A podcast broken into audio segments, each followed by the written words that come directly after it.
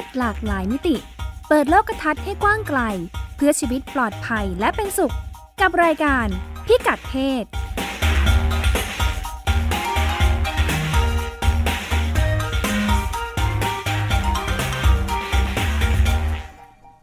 ทักทายกันตอนวันเสาร์เวลา 10 นาฬิกานะคะรายการพิกัดเพศมาพบกับคุณผู้ฟังเป็นประจำนะคะทาง www.thaipbsradio.com ปกติรายการเราก็จะดำเนินรายการกัน2คนโดยดิฉันรัชดาธราภาคและคุณจิตติมาพานุเตชะวันนี้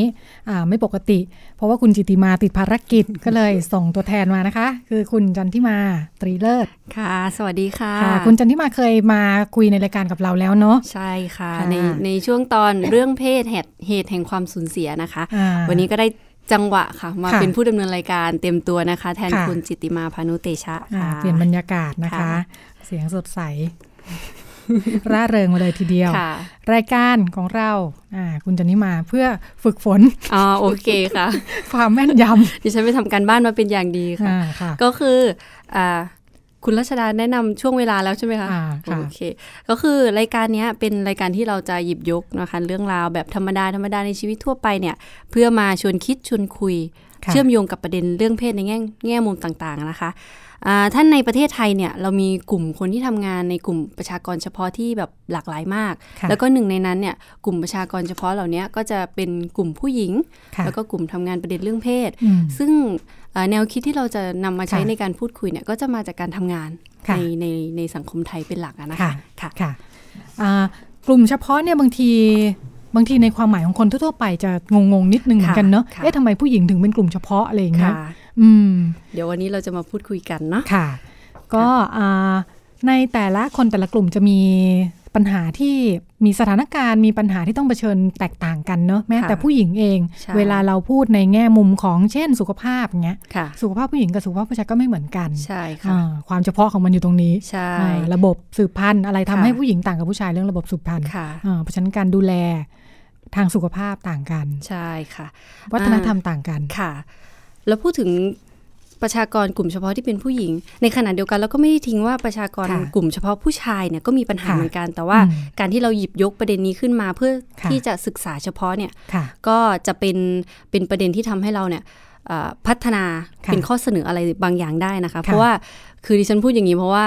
ที่ผ่านมาเนี่ยเคยมีคนล้อเลียนดิฉันว่าตอนที่ทำงานที่มูลนิธิผู้หญิงเฮ้ยทำงานเป็นเฟมินิสต์เหรอทำงานเฉพาะประเด็นผู้หญิงแล้วประเด็นผู้ชายล่ะคุณไปตั้งมูลนิธิผู้ชายหรือเปล่าอันนี้เป็นประเด็นที่ในสังคมต้องรับรู้นะคะว่าเราการที่เรามีประเด็นเฉพาะอะไรบางอย่างขึ้นมาไม่ใช่ว่าเราละทิ้งประเด็นอื่นค่ะเป็นการเติมมุมมองเนาะแทนที่เราจะมองรวมๆกันไปหมดเนี่ยเราก็อาจจะไม่เห็นความต่างของสภาพปัญหาที่เขาต้องเจอความต่างตรงนี้เนี่ยแล้วมันควรจะได้รับการดูแลที่แตกต่างยังไง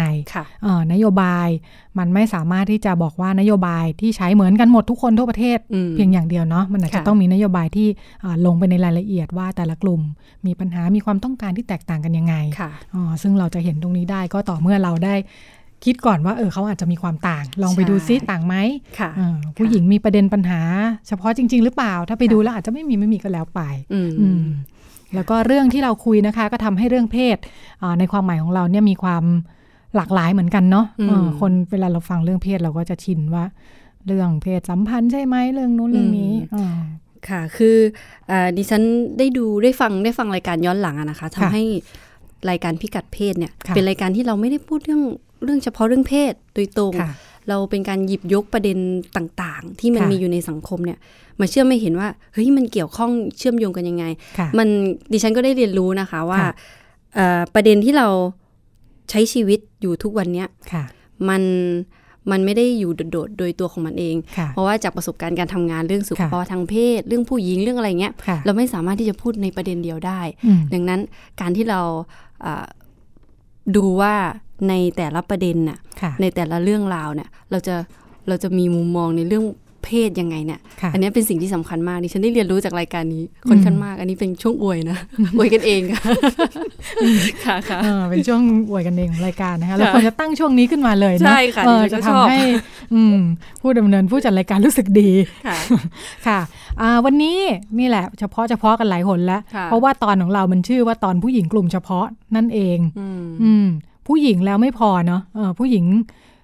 เป็นกลุ่มเฉพาะได้อีกคือในความเป็นผู้หญิงมันก็จะมีความต่าง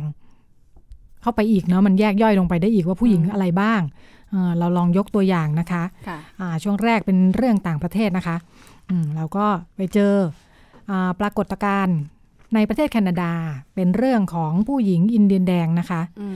เป็นชนเผ่าพื้นเมืองดั้งเดิมเนาะที่อยู่ในพื้นที่แถบนั้นนะคะเมื่อ2ปีที่แล้วบอกว่าในแคนาดาเนี่ยมีข่าวใหญ่ข่าวโตนะคะว่ามีเด็กผู้หญิงอายุ15คนนึงเนี่ยในเมืองนึงของแคนาดาเนี่ยนะคะถูกฆ่านะแล้วก็ศพเนี่ยถูกพบไปใส่ถุงพลาสติกทิ้งอยู่ริมแม่น้ำนะก็เป็นคดีที่ได้รับความสนใจนะคะได้รับความสนใจเพราะอะไรเฉพาะเป็นเด็กด้วยเนาะถูกฆาตกรรมโหดเด็กผู้หญิงค่ะเขาบอกว่านี่ก็ไม่ใช่รายเดียวนะคะจริงๆแล้วข้อมูลของทางกรมตำรวจในแคนาดาเนี่ยบอกว่าตั้งแต่ปี80นะคะจนถึง2012เมื่อไม่กี่ปีมานี้เนี่ยมีผู้หญิงแล้วก็เด็กผู้หญิงเชื้อสายอินเดียนเนี่ยอินเดียนแดงเนี่ยนะถูกฆ่าแล้วก็หายตัวไปเนี่ยมากกว่า 1,200 คนเนาะในช่วงเท่าไหร่20กว่าปีเกือบ30ปีทำไมอะค่ะอันนี้นี่ข้อมูลทางการนะแต่ข้อมูลที่เป็นของกลุ่มทำงานเอกชนเนี่ยบอกว่าเชื่อว่ามีมากกว่า 4,000 คนเลยค่ะประชากรแคนาดามีไม่เยอะด้วยนะคะมีน้อยกว่าเราครึ่งนึงเนี่ยน้อยกว่าเราครึ่งหนึ่งมี35ล้านคนเขาบอกว่าผู้หญิงอินเดียนเนี่ยมีแนวโน้มว่าจะถูกฆ่าถูกทำให้หายตัวไปเนี่ยมากกว่าผู้หญิงกลุ่มอื่นๆ4เท่านะถ้าเทียบกับประชากรผิวขาวทั่วไปเนี่ยเขาไม่ได้ถูกฆ่าถูกหายไปแบบนี้เยอะเท่านี้นะเป็นเพราะอะไรใครทำนะคะเขาบอกว่าคนที่ทำเนี่ยครึ่งนึงก็เป็นสามีหรือคนในครอบครัวนี่แหละ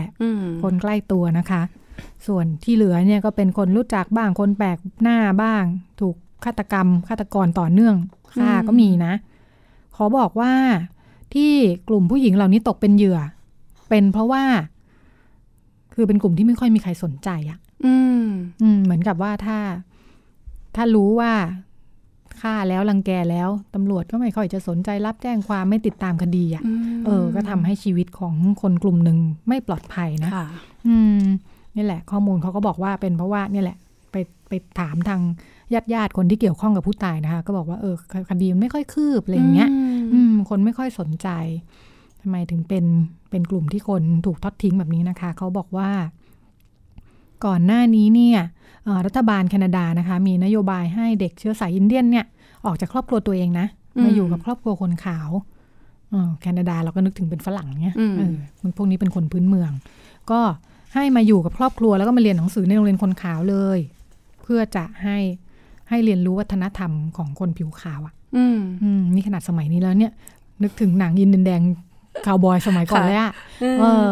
เขาบอกว่าเพื่อจะแบบเนี่ยเนาะเหมือนอัปเกรดมองว่าชนเผ่าพื้นเมืองเนี่ยแบบต่ำต้อยกว่าเพราะฉะนั้นต้องเรียนรู้วัฒนธรรมของคนขาวแต่ปัญหาที่ตามมาก็คือสถาบันครอบครัวก็เลยไม่มั่นคงนะเพราะเด็กๆถูกแยกตัวออกมาเด็กก็รู้สึกว่าไม่ได้อยู่กับพ่อแม่ไม่ได้อยู่กับชุมชนนะคะมันก็ไม่ดีกลายเป็นว่าเรื่องเรียนรู้วัฒนธรรมของคนอื่นก็ไม่ได้สำคัญไปกว่าแบบความมั่นคงในตัวเองเนาะที่มีครอบครัวมีชุมชนเด็กอินเดียนพวกนี้ก็เลยรู้สึกว่าตัวเองถูกกีดกันนะคะพอมาอยู่ในสังคมของคนที่รู้สึกว่าตัวเองเหนือกว่าเนาะเด็กพวกนี้ก็กลายเป็นเหมือนพลเมืองชั้น2อย่างเงี้ยก็หันไปพึ่งพายาเสพติดพวกผู้หญิงก็เด็กผู้หญิงก็กลายเป็นเนี่ยไปขายบริการทางเพศอะไรต่ออะไรกันเต็มเลยแล้วก็ทำให้มีความเสี่ยงที่จะถูกทำร้ายร่างกายถูกข่มขืนนะคะนี่แหละก็ล่าสุดนายกรัฐมนตรีคนปัจจุบันนะคะจัสตินทรูโดก็พยายามติดตามคดีเหล่านี้มองว่าเป็นวาระเร่งด่วนนะว่าชนเผ่าพื้นเมืองจะมีปัญหาแบบนี้เยอะไม่ได้นะก็มีการไปพูดคุยกับครอบครัวผู้ตายนะคะแล้วก็พยายามจะทำยังไงให้กฎหมายบังคับใช้ได้มีประสิทธิภาพนะคะบอกว่ารัฐบาลก่อนๆนี่ไม่สนใจเรื่องนี้ไม่เคยมีใครพูดถึงคดีพวกนี้สักเท่าไหร่ จะเห็นได้ว่าเรื่องนี้นะคะมันมีความเป็นกลุ่มเฉพาะอยู่สองเรื่องด้วยกันอันแรกคือกลุ่มเฉพาะที่เป็นเชื้อสายอันแรกเลยเชื้อชาติพันธุ์และการด้อยกว่าใช่และการที่เป็นผู้หญิงชาติพันธุ์อีกก็เป็นกลุ่มผู้ชายในชาติพันธุ์นั้นเฉพาะของกลุ่มเฉพาะลงไปอีกอันนี้คือสิ่งที่เราถ้าเรามองข้ามมันก็จะไม่เห็นจุดนี้เลยนะคะก็คือการเป็นกลุ่มชาติพันธุ์เล็กๆที่เหมือนคนมองว่าด้อยกว่าอยู่แล้วเนาะก็มองด้อยกว่าทั้งผู้หญิงทั้งผู้ชายนั่นแหละทุกเพศในเผ่าพันธุ์นี้ก็ด้อยกว่าคนขาวในความด้อยกว่านั้นผู้หญิงก็อ่อนแอถูกรังแกง่ายขึ้นไปอีกนะคะถูกรังแกโดยสามีนั่นเองที่คดีบอกไว้เนี่ยนะคะถูกรังแกโดยคนนอกจากคนนอกแล้วก็คนใกล้ตัวก็ด้อยกว่าจัสตินทรูโดคุณจันทิมารู้จักไหมไม่รู้จักเลยเขามีชื่อเสียงเพราะว่าหน้าตาดีมากนะอ๋อเหรอคะดิฉันต้องกลับไปดูแล้วค่ะเป็นผู้นำประเทศที่หน้าตาดีมากคนหนึ่งเป็นคนหนุ่มดูเหมือนจะเคยเป็นดาราภาพยนตร์หรืออะไรมาก่อนยิ่งเขาทำคดีฆาตกรรมหญิงแบบในวาระเร่งด่วนเขายิ่งจะดูสมาร์ทขึ้นนะคะในความรู้สึกของดิฉันชื่อเสียงเขาก็จะมาจากการที่ค่อนข้างหัวก้าวหน้าแล้วก็ดูแลนโยบายที่มีความก้าวหน้าในหลายๆเรื่องอย่างนี้เนี่ยเขาก็สนใจว่าสิทธิของคนกลุ่มเล็กกลุ่มน้อยเนาะสิทธิของผู้หญิงอะไรอย่างเงี้ยค่ะโอเคคุณจันทิมาก็มีอีกเรื่องมาฝากเราค่ะในประเทศญี่ปุ่นค่ะก็คือในช่วงที่ประเทศญี่ปุ่นเนี่ยเศรษฐกิจเติบโตอย่างรวดเร็วในช่วงทศวรรษที่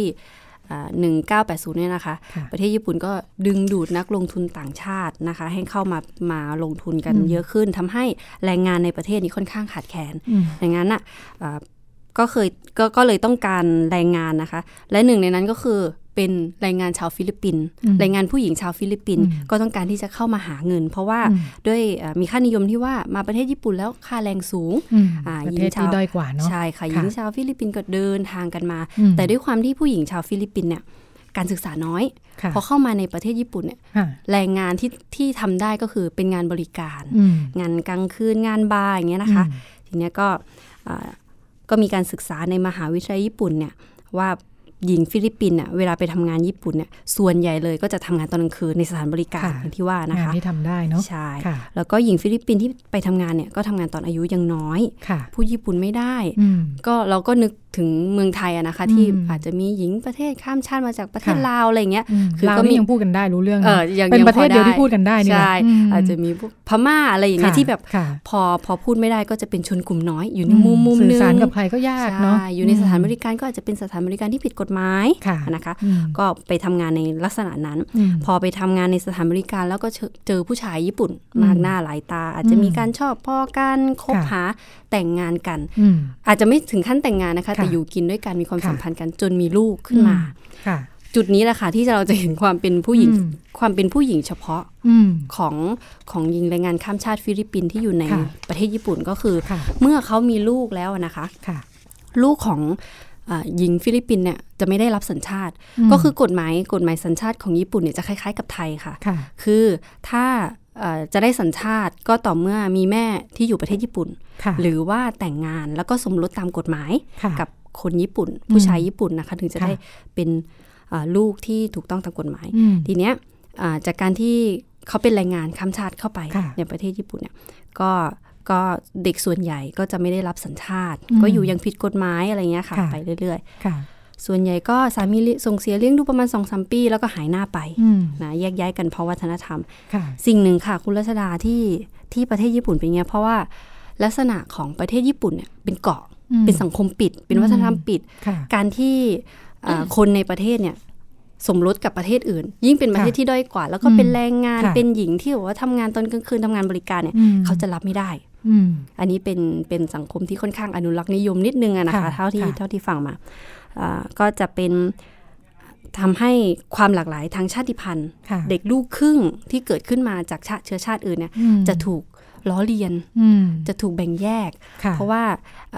ในประเทศญี่ปุ่นเนี่ยง่ายๆก็คือเขาจะเรียกคนออกมาเป็น3ระดับคนในประเทศญี่ปุ่นเองคนเชื้อชาติญี่ปุ่นที่อยู่ในประเทศญี่ปุ่นเนี่ยเขาจะเรียกว่านิฮงจินหรือที่เราเรียกว่านิปปงอันเดียวกันเลยค่ะนิปปงคือคนญี่ปุ่นแท้ๆแล้วก็คนญี่ปุ่นที่ไปอยู่ต่างประเทศเนี่ยเขาจะเรียกอีกแบบนึงนิเคจินและลูกครึ่งเนี่ย หนังบีคือชินนิเคจินอันนี้ความหมายไม่รู้นะคะแต่ว่าโดยในย่าแฝงของมันเนี่ยมันรู้ได้ถึงการแบ่งการให้คุณค่าใช่ใช่โดยคำเนาะอย่างบ้านเราเองเราไม่ได้แบ่งคนแบบย่อยขนาดนี้นะคนไทยที่ไหนเราเรียกคนไทยคนไทยคนอีสานคนลาวอะไรเงี้ยมันก็จะแบ่งตามชาติพันธุ์แต่อันเนี้ยแบ่งตามเหมือนกับเชื้อชาติใช่เชื้อชาติเหมือนพอไปเป็นลูกครึ่งอย่างเงี้ยกลุ่มชินนิเคจินน่ะก็จะถูกล้อเลียนในโรงเรียนคนที่เป็นนิปงแท้ๆเนี่ยก็จะอยู่เนี่ยก็จะแบบไม่อยากเล่นด้วยอะไรเงี้ยค่ะเด็กๆเนี้ยล้อเลียนกันมาตั้งแต่เด็กๆเลยอะไรเงี้ยทำให้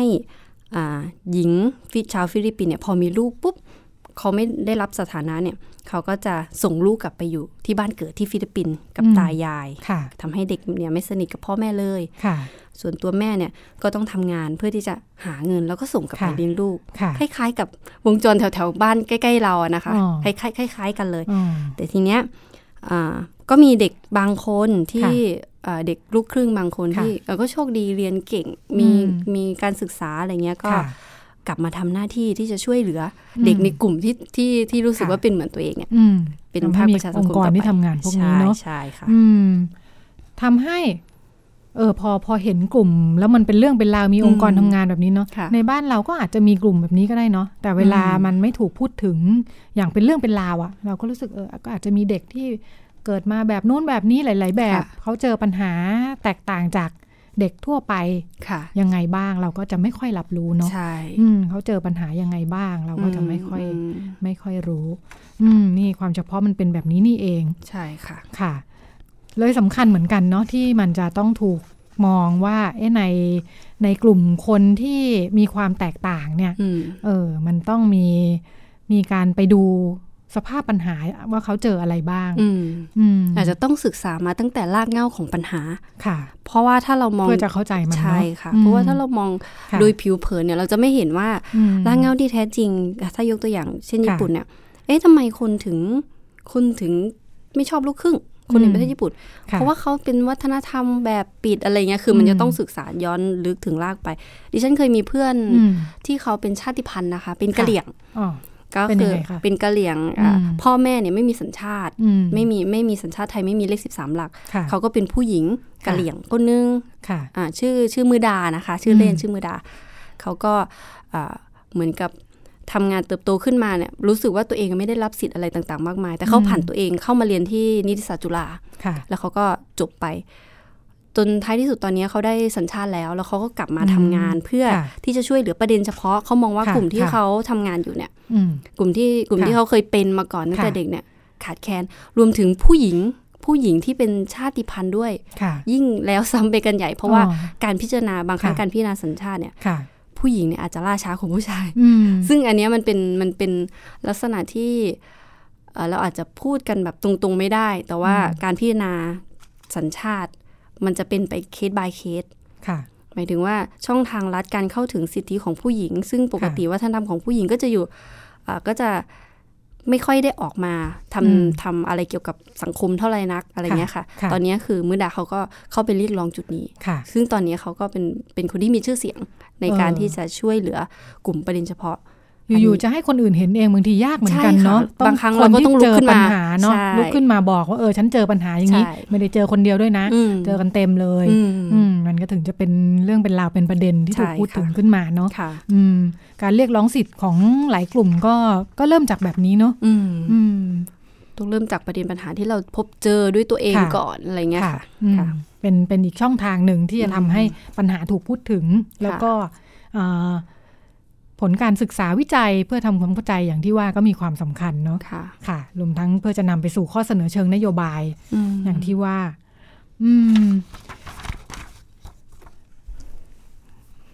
กลุ่มผู้หญิงอินเดียนแดงกลับไปที่แคนาดานะคะเป็นยังไงบ้างพูดถึงว่าการที่กลุ่มนี้กลายเป็นกลุ่มที่ด้อยในสังคมอ่ะคนก็มันจะมีปัญหาแบบนี้เหมือนกับว่า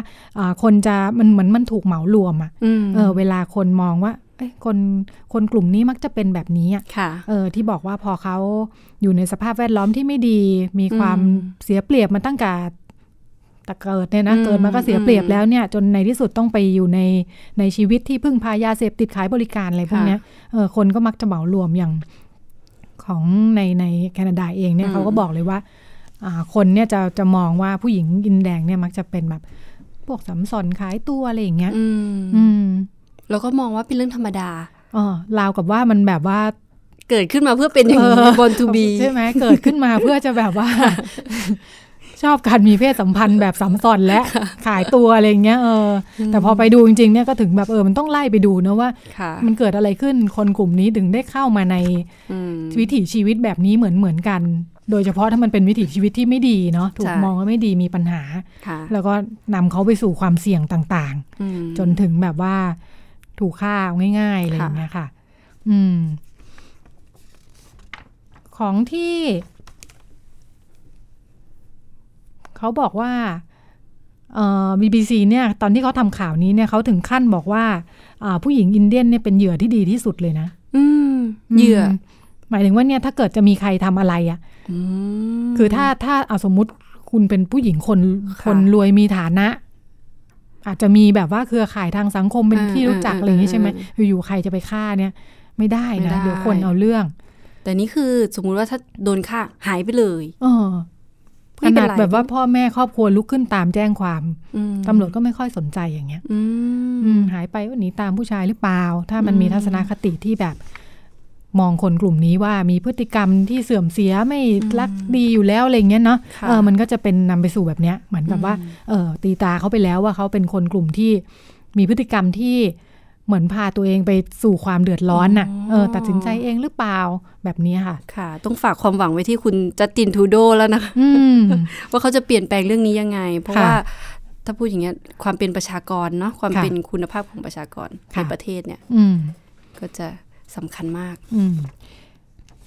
เราพักช่วงแรกของต่างประเทศไว้เท่านี้ดีกว่าเพราะว่าเดี๋ยวช่วงต่อไปเนาะมาดูว่ากลุ่มเฉพาะของบ้านเราเนี่ยบ้านเราก็มีอยู่ไม่น้อยเหมือนกันนะแล้วก็มีคนที่ศึกษาวิจัยเรื่องนี้เนี่ยเราจะได้ลองมาดูว่าให้มันมีความน่าสนใจยังไงบ้างค่ะ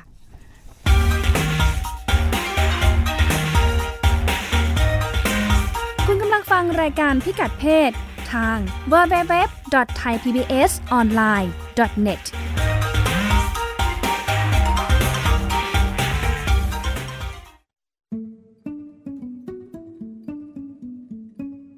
ทุกตัวโน้ตมีที่มาทุกเส้นเสียงมีเรื่องราวเข้าใจบทเพลงที่หลากหลายกับวิริยะสว่างโชติในรายการเริ่มต้นจากดนตรีทุกวันเสาร์ 14:00 นถึง 15:00 นทาง www.thaipbsradio.com และแอปพลิเคชัน Thai PBSที่อยู่อาศัยและที่ดินทำกินนะคะข้อเสนอในทุกรัฐบาลเนี่ยเรามีข้อเสนอทุกปีในวันที่อยู่อาศัยสากลเพราะเราอยากให้รัฐบาลตระหนักถึงปัญหาที่อยู่อาศัยที่ยังไม่ได้แก้ไขของประเทศไทยถ้ารัฐบาลมีความใส่ใจปัญหาความยากจนก็คงไม่เกิดขึ้นเราไม่ไว้วางใจในการทำหน้าที่ของเจ้าหน้าที่ของรัฐที่มาดูแลเรื่องทรัพย์สินทางปัญญาของประเทศคือเราอยากเห็นระบบการตรวจสอบเฝ้าระวังอย่างสม่ำเสมอโดยให้ผู้บริโภคเนี่ยมีส่วนร่วมในการเก็บตัวอย่างแล้วก็เข้าสู่ห้องแลบที่น่าเชื่อถือได้คณะกรรมการไต่ภาคีภาคประชาชนจะยังไม่ยอมรับข้อสรุปและการตัดสินใจใดๆจากรัฐบาลที่จะเดินหน้าโครงการโรงไฟฟ้ากระบี่เมื่อทุกเสียงมีความหมายที่รายการฟังเสียงประเทศไทยทุกวันอาทิตย์ 17:10 น. ถึง 18:00 น. ทาง www.thaipbsradio.com และแอปพลิเคชัน Thai PBS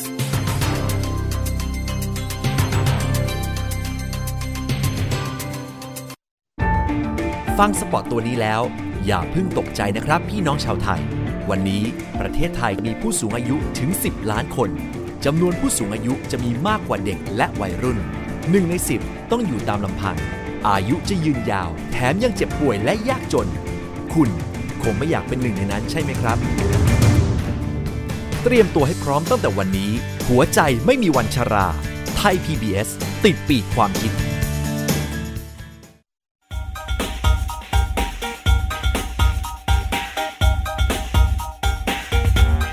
องเรื่องเพศหลากหลายมิติเปิดโลกทัศน์ให้กว้างไกลเพื่อชีวิตปลอดภัยและเป็นสุขกับรายการพิกัดเพศ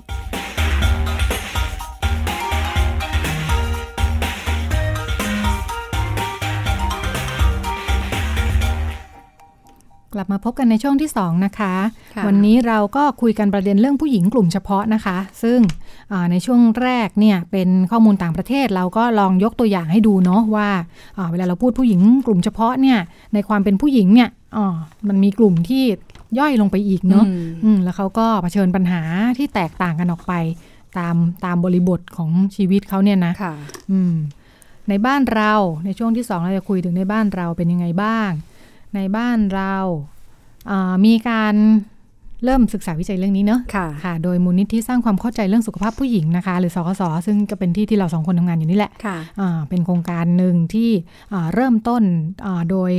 มันชื่อว่าโครงการพัฒนากลไกและแนวทางเพื่อจัดทำฐานข้อมูลสถานการณ์และปัจจัยสังคมที่กำหนดสุขภาวะผู้หญิงกลุ่มเฉพาะเป็นชื่อโครงการที่ยาวไป2 บรรทัด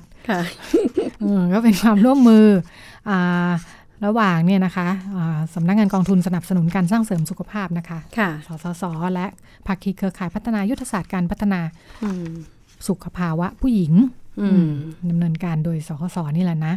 เป็นโครงการระยะเวลา9 เดือนเราทำอะไรบ้างโครงการนี้ก็คือจัดทำข้อมูลนะคะที่เราบอกว่ามันจำเป็นต้องมีข้อมูลว่าแต่ละกลุ่มเผชิญปัญหาอะไรยังไงบ้างเนี่ยก็เริ่มต้นด้วยการจัดดูข้อมูลนะคะว่าก็ดูข้อมูลอันนี้ขั้นตอนเนาะก็คือดูข้อมูลของกลุ่มเฉพาะแล้วก็มีการจัดตั้งคณะทำงานขึ้นมาเพื่อจะศึกษาทำความเข้าใจเรื่องนี้เนาะประกอบด้วยผู้ทรงคุณวุฒินักวิชาการตัวแทนต่างๆนะคะเป็นคณะกรรมการชุดหนึ่งแล้วก็ข้อมูลเนี่ยเรากลุ่มเฉพาะ5 กลุ่มประกอบด้วยเราทำลงลึก5 กลุ่มแม่วัยรุ่นค่ะแม่วัยรุ่นผู้หญิงที่มีความพิการค่ะผู้หญิงที่มีปัญหาสถานะบุคคลและสิทธิ์นะคะแล้วก็ผู้หญิงที่เป็นนักบวชแม่ชีและภิกษุณีค่ะครบหรือยังคะผู้หญิงบริการผู้หญิงบริการค่ะก็ดูว่าสถานการณ์ของแต่ละกลุ่มเป็นยังไงบ้างประเด็นปัญหาที่สำคัญของพวกเขาเป็นยังไงบ้างนะคะโดยกระบวนการก็คือหลังจากได้ข้อมูลไปแล้วก็คงจะมีการจัดเวทีเนาะเชิญหน่วยงานที่เกี่ยวข้องมาพูดคุยเพราะว่าข้อมูลที่ทำกันเนี่ยส่วนหนึ่งก็คือดูสถานการณ์ปัญหาแล้วก็ดูด้วยว่ามีหน่วยงานเกี่ยวข้องหน่วยงานภาครัฐเนาะที่เกี่ยวข้องในเชิงนโยบายเนี่ยมีใครทำอะไรอยู่กับคนเหล่านี้บ้างค่ะซึ่งก่อนหน้านี้ที่เราจะทำศึกษาวิจัย5 กลุ่มเฉพาะนี้นะคะก็ได้มีการทำการศึกษาวิจัยไว้ระยะก่อนหน้านี้เนี่ยอยู่ที่กลุ่มประชากรเฉพาะผู้หญิงเนี่ย10 กลุ่มด้วยกันซึ่งมันเป็นที่มาที่ไปของงานนี้ค่ะของโครงการนี้เพราะว่าเราจะลงลึกเพื่อที่จะนำเสนอข้อเสนอเชิงนโยบายต่อการทำงานสุขภาพผู้หญิงเนี่ย5 กลุ่มแต่ก่อนนี้มีอยู่10 กลุ่มเนี่ยจะประกอบไปด้วยเมื่อกี้5 กลุ่มแล้วใช่ไหมคะจะเพิ่มเติมขึ้นก็คือผู้หญิงมุสลิมในพื้นที่3 จังหวัดชายแดนภาคใต้ผู้สูงอายุผู้หญิงสูงอายุนะคะแล้วก็ผู้ต้องขังหญิงผู้หญิงที่อยู่กับเชื้อ HIV ผู้หญิงต่างชาติผู้หญิงต่างชีวิตต่างเพศค่ะแล้วก็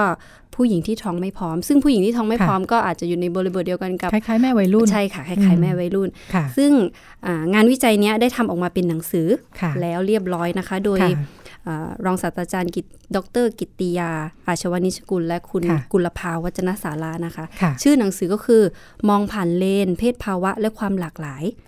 ข้อเสนอการพัฒนายุทธศาสตร์เพื่อสุขภาวะผู้หญิงอันนี้ถ้าใครสนใจนะคะก็สามารถเข้าไปสอบถามติดต่อสอบถามได้ที่มูลนิธิสร้างความเข้าใจเรื่องสุขภาพผู้หญิงนะคะเข้าไปที่แฟนเพจหรือว่าทางเว็บไซต์ก็ได้ค่ะค่ะไอ้หนังสือตีพิมพ์ปีไหนนะคะงานทำงานนานหรือยังชินน่าจะสักปีไม่นานเนาะไม่นานค่ะปี550ค่ะค่ะเป็นที่มาแล้วก็พอเลือกลงกลุ่มย่อยก็เลือกจากข้อมูลเบื้องต้นแต่ว่าดิฉันอ่านแล้วนะคะสถานการณ์ก็ยังร่วมสมัยอยู่คือเราสามารถที่จะหยิบยกอันนั้นมาพัฒนาต่อแล้วก็จะสังเกตได้ว่าจากข้อมูลเชิงทางนโยบายเนี่ยก็ยังมีความต้องการข้อมูลในชุดนี้อยู่ทำให้เราเลือกที่จะลงศึกษาในประเด็นเฉพาะ5 กลุ่มเพื่อที่จะให้ทันต่อสถานการณ์ซึ่งตอนนี้ก็มีสถานการณ์ที่เราจะต้องแก้ไขปัญหาในกลุ่มประเด็นเฉพาะนี้เช่นกันนะคะพอพูดถึงกลุ่มเฉพาะเนี่ยบางทีทำให้รู้สึกว่า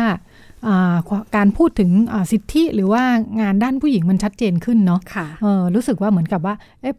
มันมีเวลาพูดว่าทำงานเรื่องสิทธิผู้หญิงอะไรอย่างเงี้ยผู้หญิงมีปัญหาจริงเหรอคิดไปเองเปล่าเนี้ยเนาะ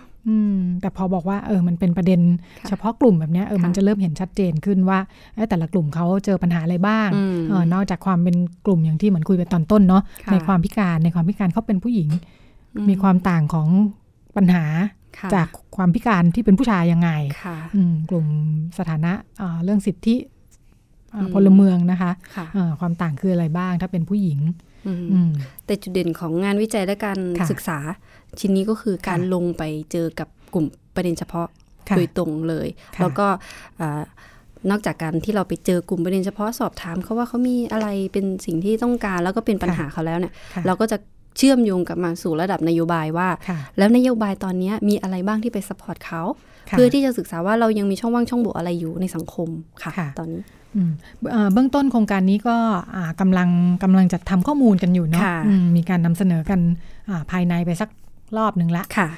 พอเห็นเขาลางที่มาที่ไปข้อมูลว่าแต่ละกลุ่มสถานการณ์ปัญหาเป็นยังไงบ้างที่เมื่อกี้คุณจันทร์พูดถึงว่าคุณจันทร์ที่มาพูดว่าข้อมูลยังดูอัปเดตจาก50ปี50นะจริงๆดิฉันทำงานมาประมาณ20กว่าปีเนี่ยหลายประเด็นก็ยังร่วมสมัยอยู่อย่างนั้นนั่นแหละค่ะแต่ทุกประเด็นที่ฉันเชื่อว่ามีพัฒนาการใช่ทั้งมุมมองความเข้าใจต่อมันแล้วก็ในหลายเรื่องก็มีเหมือนมีการทำงานขับเคลื่อนเพื่อการแก้ไขปัญหามาระยะหนึ่งเนาะบางเรื่องก็เป็นเรื่องใหม่ก็ทำให้มันมีพัฒนาการที่จะเหมือนมีกลไกมีข้อมูลบางอย่างที่พอจะมีความเข้าใจเบื้องต้นเกี่ยวกับบางกลุ่มอยู่บ้างแล้วค่ะแต่บางกลุ่มก็ยังไม่มีหน่วยงานที่ขึ้นมาทำงานอย่างชัดเจนบางประเด็นก็ซาซาไปดิฉันคิดว่าอย่างเรื่องหญิงบริการเนี่ยหลังๆเรารู้สึกมันมองภาพไม่ออกค่ะเพราะว่าแต่ก่อนมันอาจจะเชื่อมกับปัญหาอื่นไม่ใช่เฉพาะความเป็นหญิงบริการอาจจะไปเชื่อมกับปัญหา HIV แต่ตอนนี้กลุ่มที่มีปัญหา HIV อาจจะเปลี่ยนกลุ่มเป้าหมายไปในระดับของนโยบายอาจจะเปลี่ยนไปที่เด็กและเยาวชนติดเชื้อ HIV มากขึ้นเขาก็จะมุ่งไปที่อันนั้นอะไรเงี้ยค่ะคือสถานการณ์ปัญหาหรือว่าตัวคนทำงานเองเนี่ยมันมีพัฒนาการมันมีการเปลี่ยนแปลงมีการเปลี่ยนรูปแบบการทำงานอะไรเงี้ยคือซึ่งเรื่องพวกนี้จะเป็นพลวัตอยู่แล้วเราต้องทำการศึกษาอยู่ตลอดเวลาต้องไม่ให้มีใครตกหล่นด้วยนะเหมือนบางทีพอเราเห็นว่าปัญหานี้สำคัญเราก็จะเหมือนแห่กันไปนะพอรู้สึกว่ามันเร่งด่วนมันต้องทำเนาะอาจจะมีบางคนที่อยู่ในปัญหาใกล้ๆกันเนี้ยหลุดออกไปหรือเปล่าดิฉันคิดว่ามันเป็นจุดเด่นของภาคประชาสังคมนะคะซึ่งจะไปอุดช่องว่างตรงนี้ของรัฐเพราะว่าทางรัฐก็ต้องทำงานเพื่อแก้ไขปัญหาตัวเลขปัญหาแต่ว่าในอีกมุมนึงกลุ่มที่อย่างเงี้ยค่ะกลุ่มประเด็นเฉพาะซึ่งภาคประชาสังคมทำงานอยู่เนี่ยก็จะต้องไปอุดเติมเต็มช่องว่างตรงนี้ค่ะก็จุดเด่นก็อาจจะเป็นการทำงานที่อยู่ในพื้นที่แล้วก็สามารถเห็นประเด็นที่เป็นปัญหาเนาะแล้วก็ส่งต่อขึ้นมาค่ะในช่วงนี้เรามีไฟล์เสียงสัมภาษณ์ด้วยค่ะได้มีโอกาสพบกับอาจารย์รองศาสตราจารย์ดร.กฤตยา อาชีวนิชกุลนะคะจากสถาบันวิจัยประชากรและสังคมมหาวิทยาลัยมหิดลซึ่งเป็นผู้รับผิดชอบโครงการนี้ค่ะคุณจารุทัศน์สิทธิสมบูรณ์มีโอกาสได้พูดคุยเพื่อให้อาจารย์คุยให้เราฟังเกี่ยวกับโครงการนี้ว่าเราได้คุยไปบ้างแล้วเนาะแต่ว่าเดี๋ยวมาดูว่าในมุมของนักวิชาการเนี่ยโครงการนี้มีที่มาที่ไปยังไงแล้วก็เราส่งต่อให้ทางคุณจารุทัศน์ดูแลเลยค่ะดิฉันกับคุณจันทิมาลาคุณผู้ฟังตรงนี้เลยค่ะพบกันใหม่สัปดาห์หน้าค่ะสวัสดีค่ะสวัสดีค่ะตอนนี้ก็อยู่กับจารุทัศน์สิทธิสมบูรณ์นะคะซึ่งก็รับหน้าที่เป็นผู้ดำเนินรายการภาคสนามค่ะตอนนี้เราก็อยู่กับรองศาสตราจารย์ดร.กฤตยา อาชวนิชกุลนะคะที่ปรึกษาโครงการพัฒนากลไกและแนวทางเพื่อจัดทำฐานข้อมูลสถานการณ์และปัจจัยสังคมที่กำหนดสุขภาวะผู้หญิงกลุ่มเฉพาะค่ะก็ต้องขอสวัสดีอาจารย์ด้วยนะคะค่ะสวัสดีค่ะค่ะอาจารย์คะอยากจะให้ช่วยเล่าวัตถุประสงค์ของโครงการนี้หน่อยค่ะว่าเป็นมาอย่างไรคือโครงการที่เกี่ยวกับการทำงานผู้หญิงกลุ่มเฉพาะเนี่ยนะคะก็เพราะเนื่องจากว่าผู้หญิงกลุ่มเฉพาะเนี่ยเป็นกลุ่มชายขอบนะคะเป็นกลุ่มที่ด้อยโอกาสหรือว่าเป็นกลุ่มที่เขามีปัญหาเฉพาะของเขาเพราะฉะนั้นสิ่งที่เราทำงานด้านนี้เนี่ยก็คือเราพยายามจะสร้างองค์ความรู้ความเข้าใจนะคะเพื่อ จะทำให้กลุ่มผู้หญิงกลุ่มเฉพาะเนี่ยสามารถจะเข้าถึงบริการทางสุขภาพได้นะคะหรือว่าเขามีปัญหาสุขภาพอะไรและรวมถึงปัญหาที่เกี่ยวกับคุณภาพชีวิตอื่นๆเช่นการเข้าถึงสวัสดิการของรัฐหรือว่าการที่เขาถูกกีดกันถูกตีตราถูกเอาเปรียบอย่างเงี้ยทัศนคติของสังคมมองเขาเป็นยังไงอันนี้เป็นงานที่เราทำเรื่องนี้อยู่ค่ะแล้วการดำเนินโครงการนี้ดำเนินโครงการอย่างไรคะแล้วก็กลุ่มเฉพาะที่เมื่อกี้น่าสนใจค่ะเพราะว่าเหมือนขอเรียกอาจารย์แล้วกันนะคะที่อาจารย์บอกไว้อะค่ะว่าจะมีกลุ่มเฉพาะเนี่ยมันมีกลุ่มอะไรบ้างคะตอนนี้ที่โครงการกำลังทำคือผู้หญิงกลุ่มเฉพาะเนี่ยมันมีมากมายมากกว่า10กลุ่มแต่งานนี้ถือเป็นงานนำร่องนะคะเราก็เลือกผู้หญิงกลุ่มเฉพาะมา5กลุ่มกลุ่มที่1คือแม่วัยรุ่นนะคะซึ่งในขณะนี้นโยบายรัฐบาลมองว่าการตั้งครรภ์ของวัยรุ่นเนี่ยมีปัญหานะคะมีอัตราค่อนข้างสูงถ้าเปรียบเทียบกับประเทศเพื่อนบ้านแล้วก็หลายคนยังไม่อยู่ในวุฒิภาวะที่จะเป็นแม่หลายคนกลายเป็นแม่เลี้ยงเดี่ยวนะอันนี้เป็นกลุ่มแรก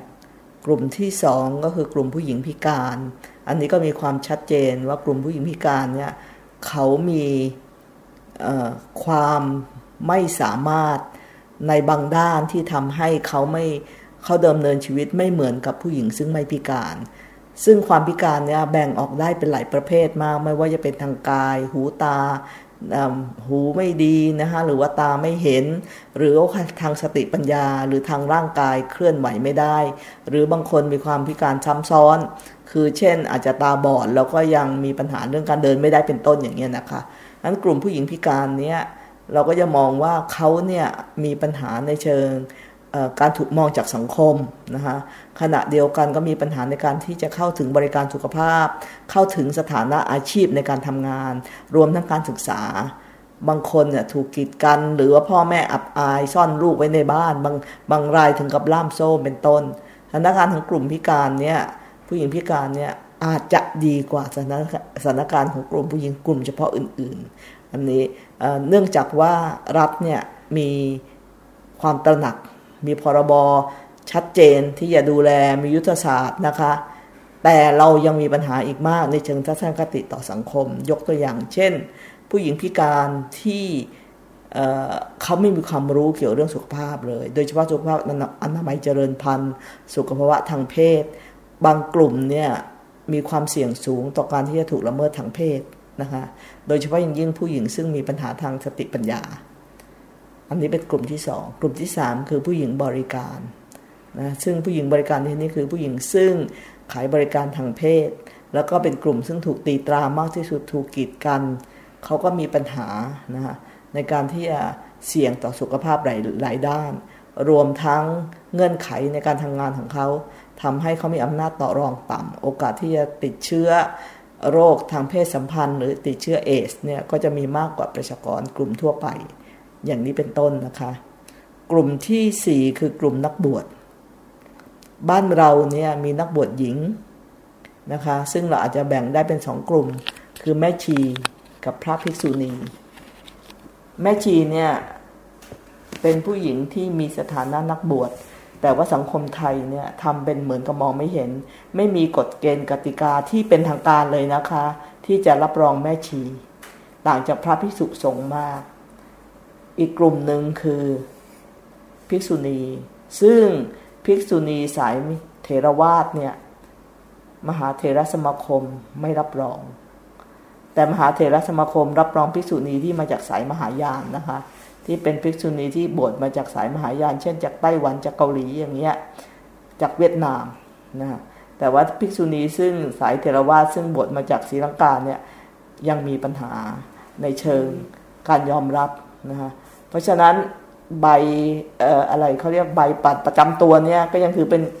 คนธรรมดาอยู่การเดินทางแต่งตัวอย่างเงี้ยแต่งตัวเป็นภิกษุณีแต่เขาก็ยังมองว่าเป็นนางหรือนางสาวอยู่เนี่ยอันนี้ก็เป็นกลุ่มสุดท้ายคือกลุ่มผู้หญิงซึ่งมีปัญหาสถานะบุคคลในที่นี้หมายถึงคนซึ่งไม่มีสถานะทางทะเบียนคนไร้รัฐนะคะคนที่ไม่มีเอกสารการเกิดไม่มีอะไรพวกนี้ กลุ่มเหล่านี้ก็ไม่สามารถจะเข้าถึงสิทธิและสวัสดิการของสังคมได้ทุกด้านเลยนะคะอันนี้ก็มีความตระหนักรู้มากขึ้นแต่ว่าการจัดการแก้ไขปัญหาเนี่ยก็ค่อนข้างช้าเพราะเนื่องจากว่าเน้นการแก้ปัญหาเป็นรายบุคคลแทนที่จะเน้นเป็นรายกลุ่มค่ะทั้ง5กลุ่มนี้เห็นได้ว่าเป็นกลุ่มเฉพาะที่เขามีปัญหาแต่ละด้านบางอย่างเหมือนกันแต่บางอย่างไม่เหมือนกันนะคะบางคนอาจจะไม่มีปัญหาในแง่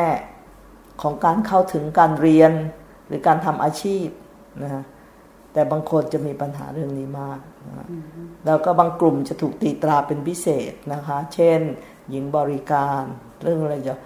สังคมไทยก็จะมองว่าเป็นหญิงคนชั่วหรือแม่ชีสังคมไทยก็จะมองว่ามีปัญหาถึงมาบวชนะอย่างที่เราพูดกันว่าบวชเนี่ย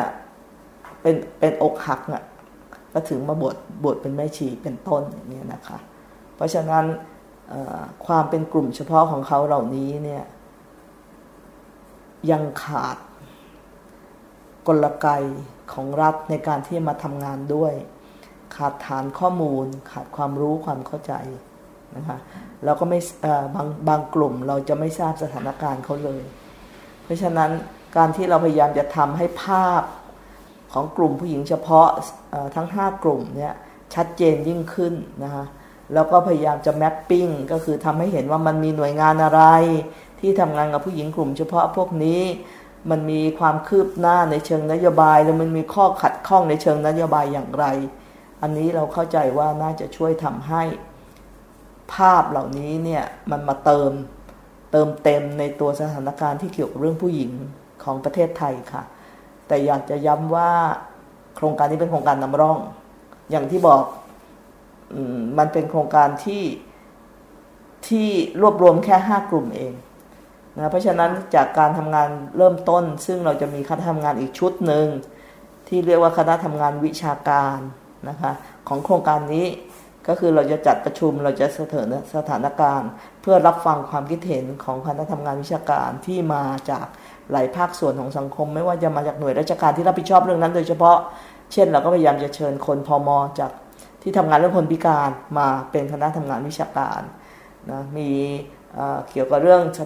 พนักงานบริการทางเพศอย่างเงี้ยเราก็พยายามจะเชิญคนกระทรวงสาธารณสุขมาเป็นต้นหรือเชิญมูลนิธิที่ทำงานโดยตรงเราหวังว่าการทำงานลักษณะนี้ที่เชื่อมโยงภาคี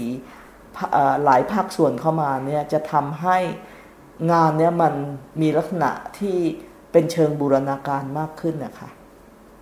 ค่ะถ้าอย่างนั้นเดี๋ยวขอย้อนกลับไปหน่อยนะคะอาจารย์สนใจตรงที่โอเคเรามี5กลุ่มที่เราทำงานด้วยคือแม่วัยรุ่นเซ็กเวิร์คเกอร์แม่ชีแล้วก็ภิกษุณีนะคะแล้วก็กลุ่มพิการใช่ไหมคะแล้วตรงกลุ่มสถานะบุคคลนะคะอยากจะให้อาจารย์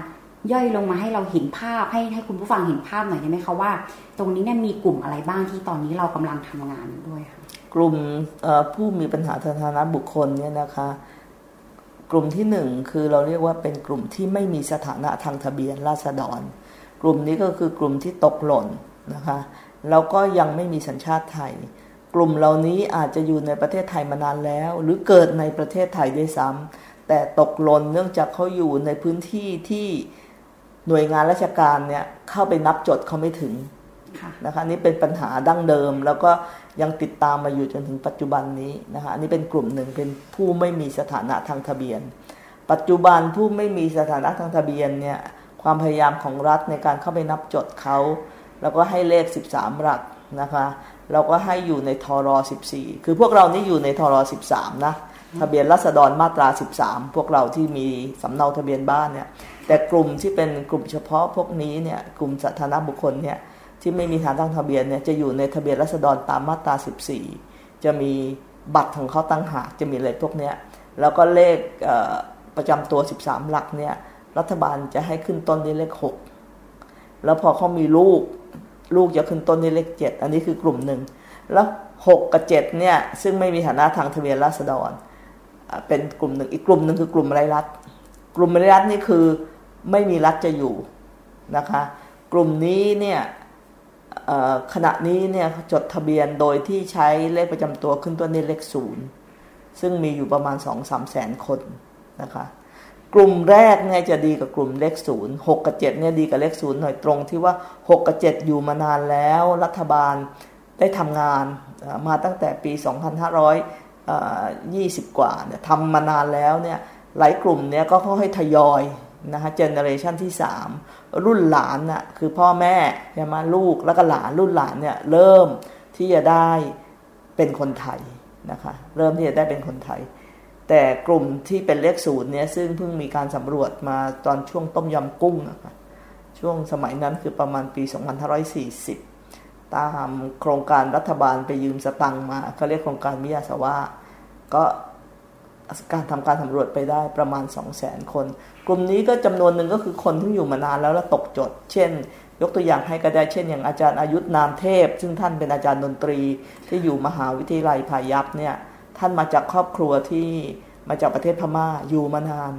นะคะพูดภาษาอื่นไม่ได้พูดได้แต่ภาษาไทยแล้วท่านจดทะเบียนได้เลขศูนย์แต่ว่าท่านเนี่ยเดินทางไปไหนมาไหนไม่ได้ออกนอกประเทศไม่ได้อะไรไม่ได้จนพอมีปัญหาอะไรเนี่ยที่ท่านต้องพานักศึกษาไปประกวดเนี่ยก็เป็นเรื่องเป็นราวมารัฐบาลก็ผ่อนผันออกเอกสารการเดินทางให้ได้มันกลุ่มสถานะบุคคลเนี่ยเขาก็จะมีปัญหาเรื่องการเดินทางมากเพราะบางกลุ่มเนี่ยจะถูกจำกัดให้อยู่เฉพาะในจังหวัดเกิดหรือในอำเภอเกิดนะคะแล้วหลังจากนั้นที่มีการร้องเรียนมีการทำงานเริ่มนี้ก็รัฐบาลก็เริ่มคลี่คลายให้สามารถเฉพาะนักเรียนสามารถจะข้ามจังหวัดได้เมื่อก่อนนี้เรียนที่ไหนเกิดที่ไหนเรียนที่นั่นอยู่กันไปตลอดนะคะอันนี้ก็จะมีข้อจำกัดเรื่องการเดินทางมีข้อจำกัดเรื่องการทำมาหากินมีข้อจำกัดเรื่องอาชีพอีกสมัยก่อนจะมีอาชีพเลยว่ากลุ่มคนพวกนี้เนี่ยจะทำงานได้แค่22อาชีพ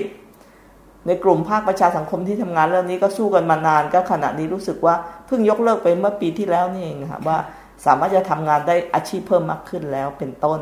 คราวนี้กลุ่มอันนี้ความที่เป็นผู้หญิงในกลุ่มที่เขามีปัญหาอยู่แล้วเนี่ยมันก็เป็นชายขอบอะ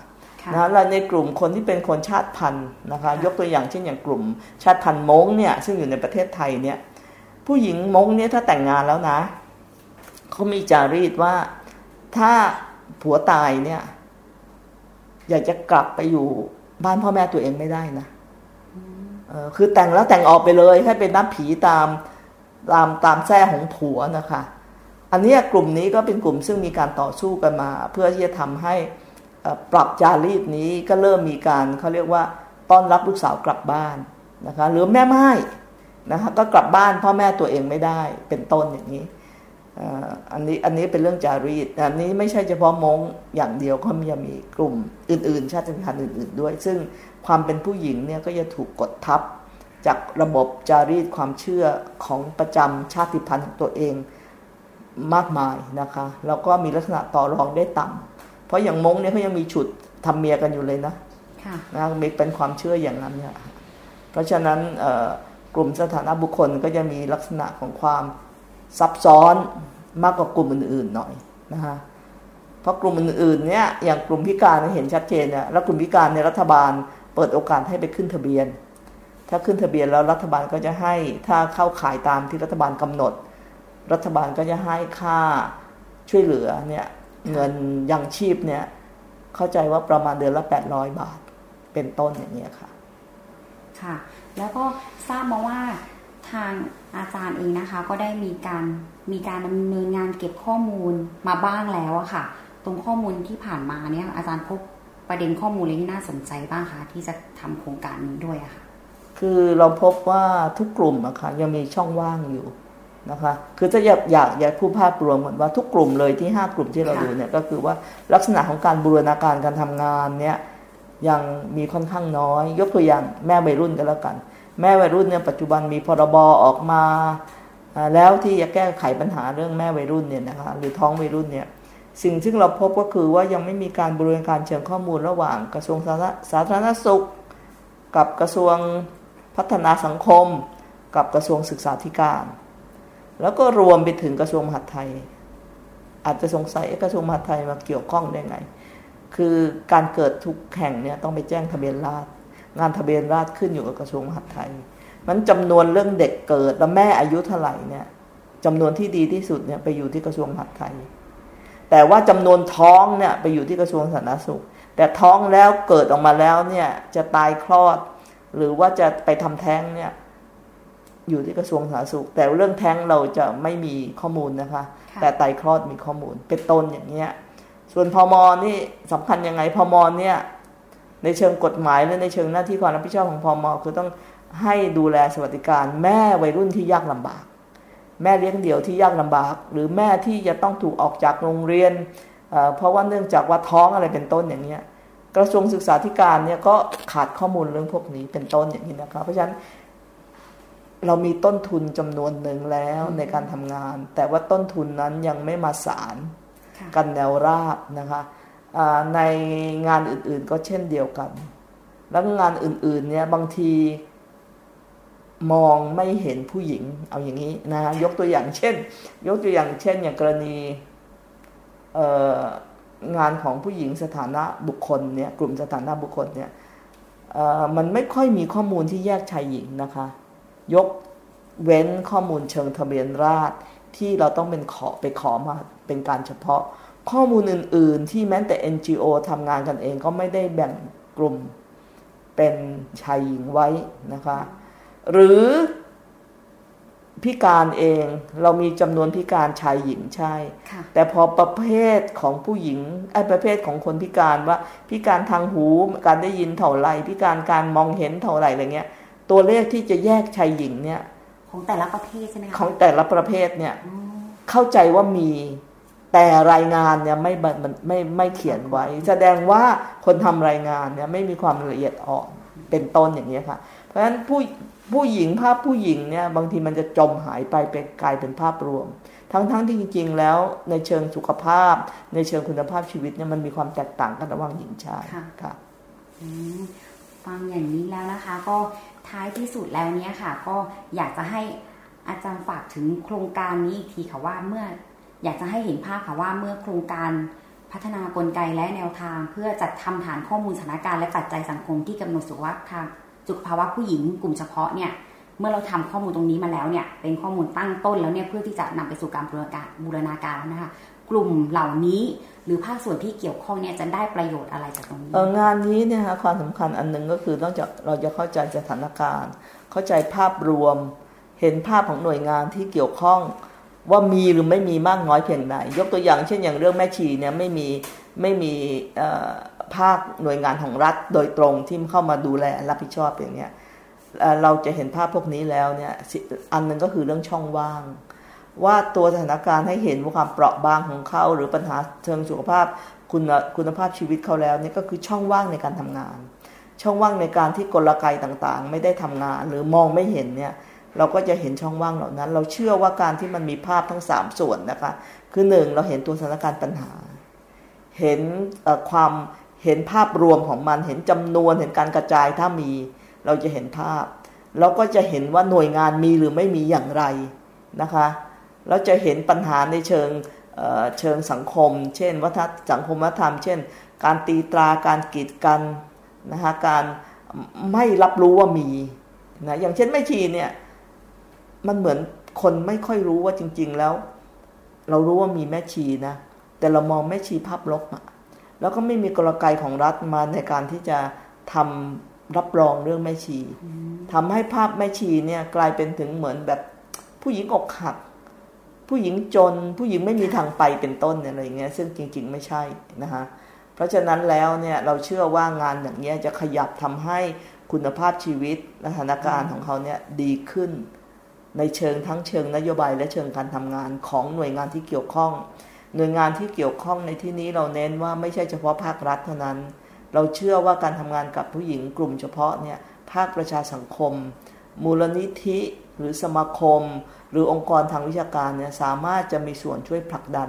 ทำให้เขาเหล่านั้นเนี่ยเข้าถึงทั้งสวัสดิการและคุณภาพชีวิตที่ดีขึ้นค่ะค่ะก็วันนี้ก็หวังว่าคุณผู้ฟังนะคะก็ได้ทั้งสาระและความรู้แล้วก็ได้เห็นความหวังค่ะว่าต่อไปนี้เนี่ยผู้หญิงกลุ่มเฉพาะเนี่ยนะคะหรือเราแม้กระทั่งผู้หญิงทั้งหมดนี่นะคะก็จะมีคุณภาพชีวิตที่ดีขึ้นนะคะก็มีระบบสวัสดิการที่รองรับนะคะและก็มิติต่างๆอย่างรอบด้านมากขึ้นนะคะวันนี้จารุทัศน์ ศรีสมบูรณ์ค่ะก็ ก็ต้องขอบคุณรองศาสตราจารย์ดรกฤษยาอาชวนิจกุลด้วยนะคะสำหรับที่มาให้ข้อมูลที่เป็นประโยชน์กับเราในวันนี้นะคะแล้วก็คุณผู้ฟังคะยังไงก็กลับมาพบกับรายการพิกัดเพศได้ทุกวันเสาร์ 10 โมงเวลาเดียวกันนี้นะคะสำหรับวันนี้ก็ต้องลาไปพร้อมกับอาจารย์กฤษยาค่ะขอบคุณมากค่ะสวัสดีค่ะ